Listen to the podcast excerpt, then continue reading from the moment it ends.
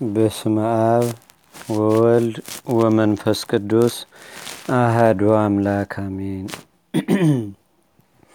እንደ አምላክ በሆነ በአብ በወልድ በመንፈስ ቅዱስ ስም ጥር አምስት በዝች ቀን በካሃዲ ኡሊያኖስ ዘመን የከበረ አውስግኒዮስ ምስክር ሆኖ አረፈ። ይህም ከንጉሥ ቆስጠንጢኖስ ጭፍሮች ውስጥ ነው። እርሱም እግዚአብሔርን የሚያመልከው ለድሆችና ለምስኪኖች የሚመጸውት ነው። መስቀልም እንደ ከዋክብት በሰማይ እያበራ ለንጉሥ ቆስጠንጢኖስ በክብር ባለቤት በጌታችንና በአምላካችን በመድኃኒታችን በኢየሱስ ክርስቶስ ከማመኑ በፊት በተገለጸለት ጊዜ ይህ ቅዱስ አውስግኒዮስ ወደ ንጉሡ ቀርቦ እንዲህ አለው። ይህ ለክብር ባለቤት ጌታችንና አምላካችን መድኃኒታችን ኢየሱስ ክርስቶስ ምልክቱ ነው። በዚህም ጠላቶችን ታሸንፋለ። ያን ጊዜ ከቆስጠንጢኖስ ሰራዊት ውስጥ ከዚህ ቅዱስ ሰው በቀር የክርስቶስን ስም ይጠራ ዘንድ የደፈረ የለም። ቆስጠንጢኖስም በከበረ መስቀል ምልክት ጠላቶቹን ድል ባደረገ ጊዜ እውነተኛ ክርስቲያን ሆነ። የሃይማኖትንም ስልጣን አቁሞ ከፍ ከፍ አደረገ። ይህም ቅዱስ አውስግኒዮስ ዕድሜው መቶ አስር ዓመት እስከሆነው ከቆስጠንጢኖስና ከልጆቹ ዘመነ መንግሥት በኋላም እስከ ካሃዲው ሊያኖስ ዘመን ኖረ።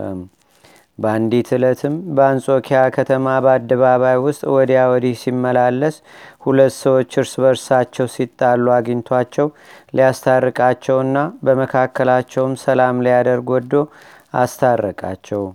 በመታረቃውም ደስታን አደረጉ በመታረቃቸውም ደስታን አደረጉ። እርሱ የከበረ አረጋዊ ሰው ነውና።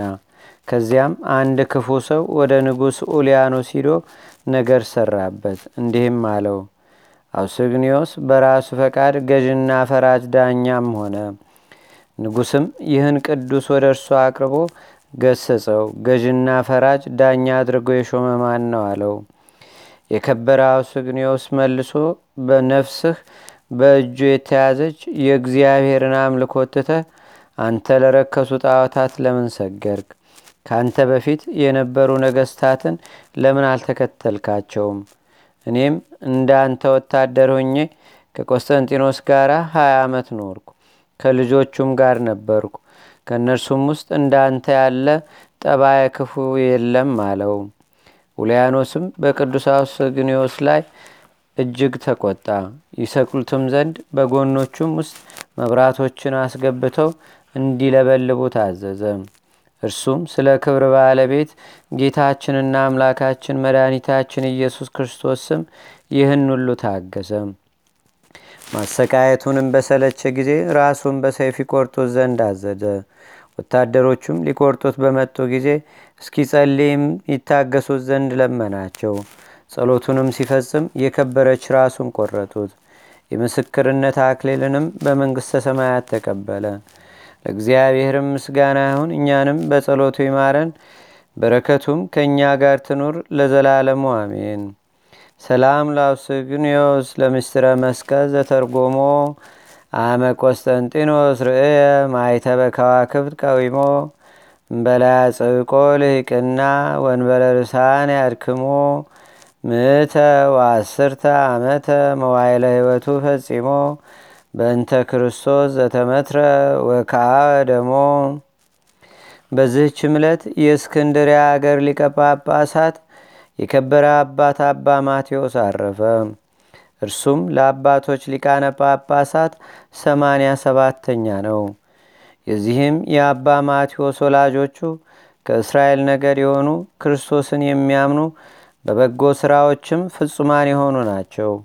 የአባቱም ስም ስምዖን የእናቱም ስም በርባራ ይባላል። እግዚአብሔርም ሁለት ዘርን ሰጣቸው። የታላቁ ስም ያዕቆብ የታናሹም ማቴዎስ ነው። እነሆ ማቴዎስም በእናቱ ሆድ ሳለ የአቡፌስ አገር ኤጲስቆጶስ አባ ጴጥሮስ እናቱን አገኛት። ባያትም ጊዜ ከበቅሎው ላይ ወርዶ ሆዷን ሳመ። አንቺ ሴት የተባረክሽ ነሽ፣ የማይፀንሽም ፍሬ የተባረከ ነው። እነሆ እንደ ወንጌላዊው ማርቆስ በትምህርቱ ለሰው ሁሉ የሚያበራ ብሩህ ኮከብ ካንቺ ይወጣልና አላት። አባ ማቴዎስም ከተወለደ አስራ አምስት ዓመት ሲሆነው ወላጆቹ አረፉ። ከዚህም በኋላ በቅዱስ አቡፋና ገዳሙ ወዳለ ቆሞስ ወደ አባ አብርሃም ሂዶ የምንኩስና ልብስን እንዲያለብሰው ለመነው። እርሱም ከታላቅ ወንድምህ ተስማማ አለው። አባ ማቴዎስም ሰምቶ በልቡ እየተከዘ ተመለሰ። በጎዳናም የከበረ መልአክ ቅዱስ ሚካኤል በመነኮስ አምሳል ተገናኘው። እርሱ ሊቀ ጳጳሳት እንደሚሆን በእጆቹም ድንቆይ ታምራቶች እንደሚደረጉ ነገረው። ወደ ወንድሙ ወደ ያዕቆብም ደርሶ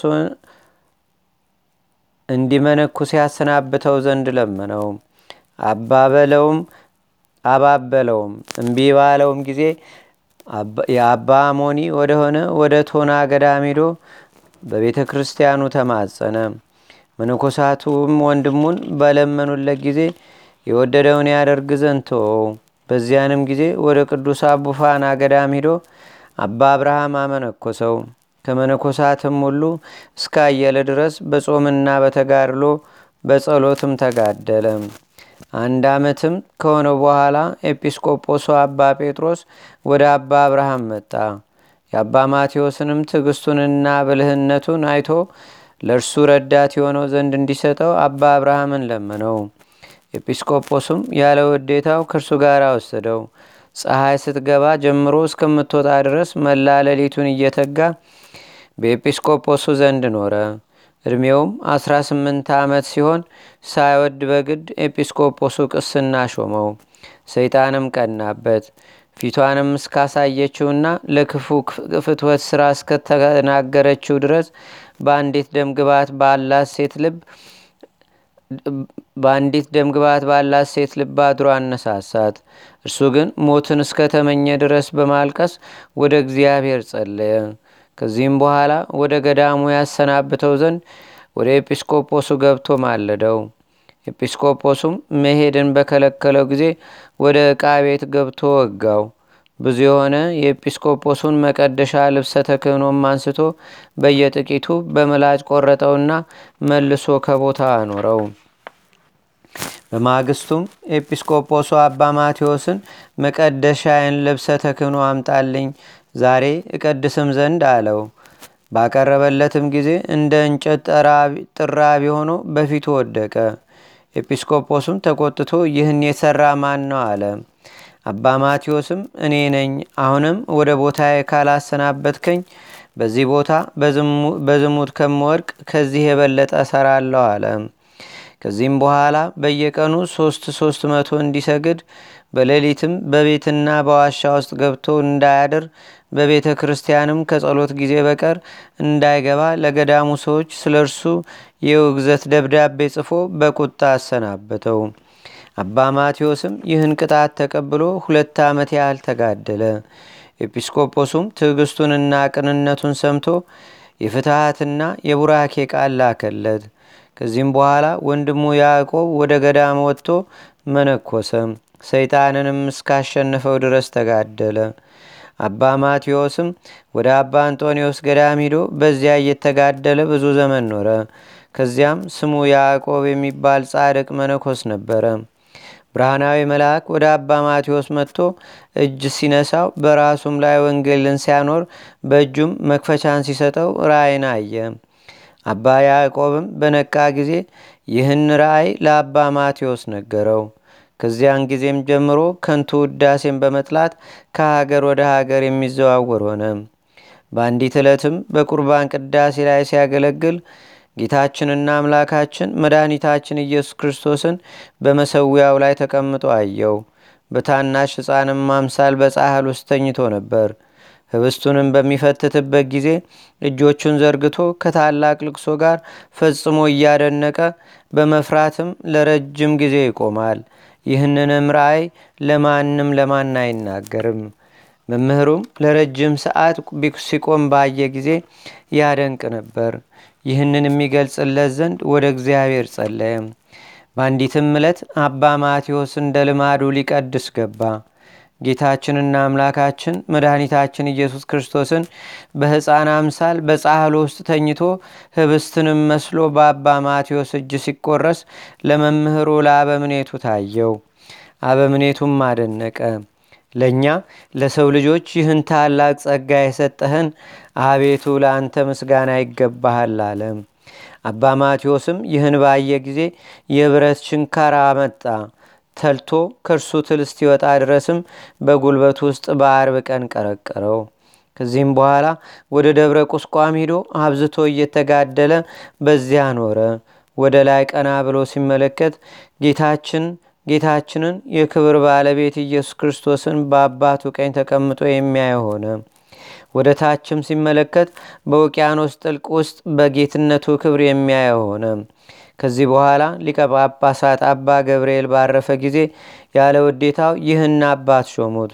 እምቢ ባላቸውም ጊዜ ጠባቂዎችን በላዩ አደረጉ።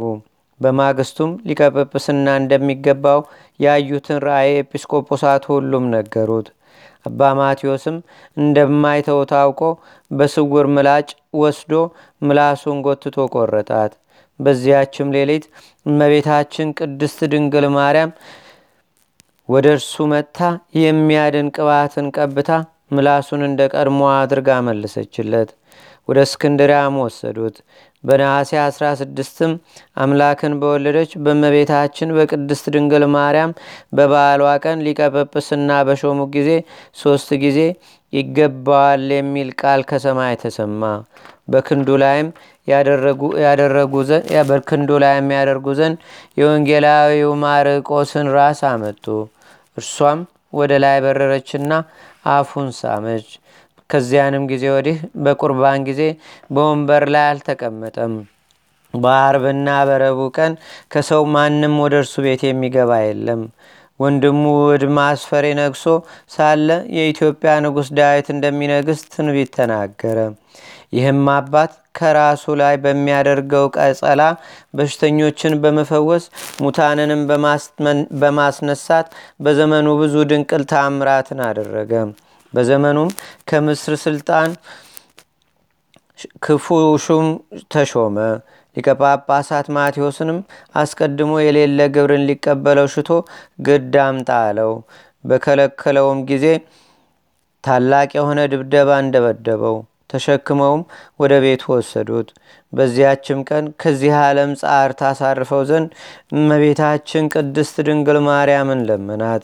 እርሷም ተገልጻ አትዘን፣ ከስምንት ቀንም በኋላ ታርፋለህ ብላ ነገረችው። በማግስቱም አባ ማቴዎስ ኤጲስቆጶሳቱን ቀሳውስቱንና ዲያቆናቱን ሕዝቡንም ሁሉ አስጠራቸውና የእረፍቱን ቀን ነገራቸው። የሃይማኖትንም ነገር መከራቸው፣ ባረካቸውም። ከዚህም በኋላ ጊዜው ደርሶ ሕማሙ በጸናበት ጊዜ የእመቤታችን የቅድስት ድንግል ማርያምን ስዕል አንስቶ ይዞ ለረጅም ጊዜ ጸለየ። ስዕሊቱንም ተሳልሞ ሳማት። ፊቱንም በመስቀል ምልክት አማተበ። ክርስቶስን የሚያምኑ ምዕመናን ያሉበትን ሀገር ሁሉ ባረከ። በእሁድ ቀንም በሰላም አረፈ። ለእግዚአብሔር ምስጋና ይሁን። እኛንም በዚህ አባት ጸሎት ይማረን፣ በረከቱም ከእኛ ጋር ትኑር ለዘላለሙ አሜን። ሰላም ለማቴዎስ እምካላኒሁ ዘተበጻ ሶበ ክብረ ዓለም ጸላ ምክረ ማርያም ድንግል እንዘይሰም ሰሚያ እንተመተረ ልሳኖ አበላዌሁ አግባ አመምኔሁ ቅበባ ፈውስ ተቀባ። በዚህችም ቀን የአሬውኔዎስ የሌሎችም የሴቶችና የወንዶች የሮማዊው ለንጊኖስ አባ አርሳኒንን የጎበኘው የእለእስክንድሪያ የአውሲያም መታሰቢያቸው ነው። በረከታቸውም ለዘላለሙ በሁላችን አድራ ትኑር አሜን። ሰላም ለአውሲያ እንተተመይጠትም ካህዳ እግዚአብሔር ጊዜ ፈቀዳ አማሃዝዋ ላቲ ዋቅረብዋ ለፍዳ ሶበከላ ማይከሎሙ ፈረሰ ቴዎድሮስ ወልዳ ማይበራ ጋንን ተዘሩ ወጎዩ ማውዳ አንድ አምላክ በሆነ በአብ በወልድ በመንፈስ ቅዱስ ስም ጥር ስድስት በዝች ቀን የክብር ባለቤት ጌታችንና አምላካችን መድኃኒታችን ኢየሱስ ክርስቶስ ወደ ቤተ ግዝረት በመግባት የኦሪትን ሕግ ፈጸመ። በዚህችም ቀን ዳግመኛ የአባታችን የኖህ የእረፍቱ መታሰቢያ ነው።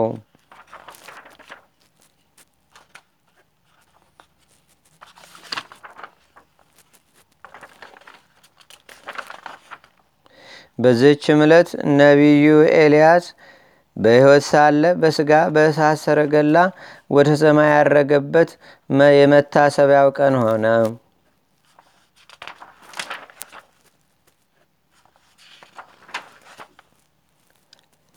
በዝች ዕለት የከበረ አባት የእስክንድርያ ሀገር ሊቀ ጳጳሳት አባ ወርኪያኖስ አረፈ። በዝች ዕለት የከበረና ታላቅ የሆነ አባት የቂሳሪያ ኤጲስቆጶስ ባስልዮስ አረፈ። በዝህችም ቀን በበረሃ ስልሳ ዘመናት የኖረ አባ ሙሴ አረፈ። ለእግዚአብሔርም ምስጋና ይሁን። እኛንም በቅዱሳን መላእክት፣ ጻድቃን፣ ሰማዕታት፣ ደናገል፣ መነኮሳት፣ አበው ቀደምት ይልቁንም በሁለት ወገን ድንግል በምትሆን በእመቤታችን በቅድስተ ቅዱሳን በድንግል ማርያም ረድኤትና በረከት አማላጅነቷም በአገራችን በኢትዮጵያ በሕዝበ ክርስቲያኑ ሁሉ ላይ ለዘላለሙ አድሮ ይኑር፣ አሜን። ዛቅረብኩ ማሌታ ዘኪራ ይላፈ ለተጸምዱከ ዘልፈ ለላነብ ተወከ ዘንዴተ መጽሐፈ እንተረሰይከ እግዚኦ ጸሪቀ ውኩፈ ምላቡ ብላን ዘተርፈ ነቢያት ቅዱሳን ዋርያት ሰባኪያን ሰማዕቶ ጻድቃን ደናግል አዲ ወመነኮሳት ኤራን ባርኩ ባርኮ ጉባኤ ዛቲ መካን እስከ አረጋዊ ልቅ ወንኡስ ህፃን ለዘጻፎ በክርታስ ወለዛ ጻፎን ዘይደርስ ለዛ አንበቦ ወለዘተርጎሞ በልሳን አዲስ ወለዘሰማ ቃሎ በእዝነ መንፈስ በጸሎተሙ ማርያም አራቂተ ኩሉም ባዝ ህቡረ ይማረነ ኢየሱስ ክርስቶስ አቡነ ዘበሰማያት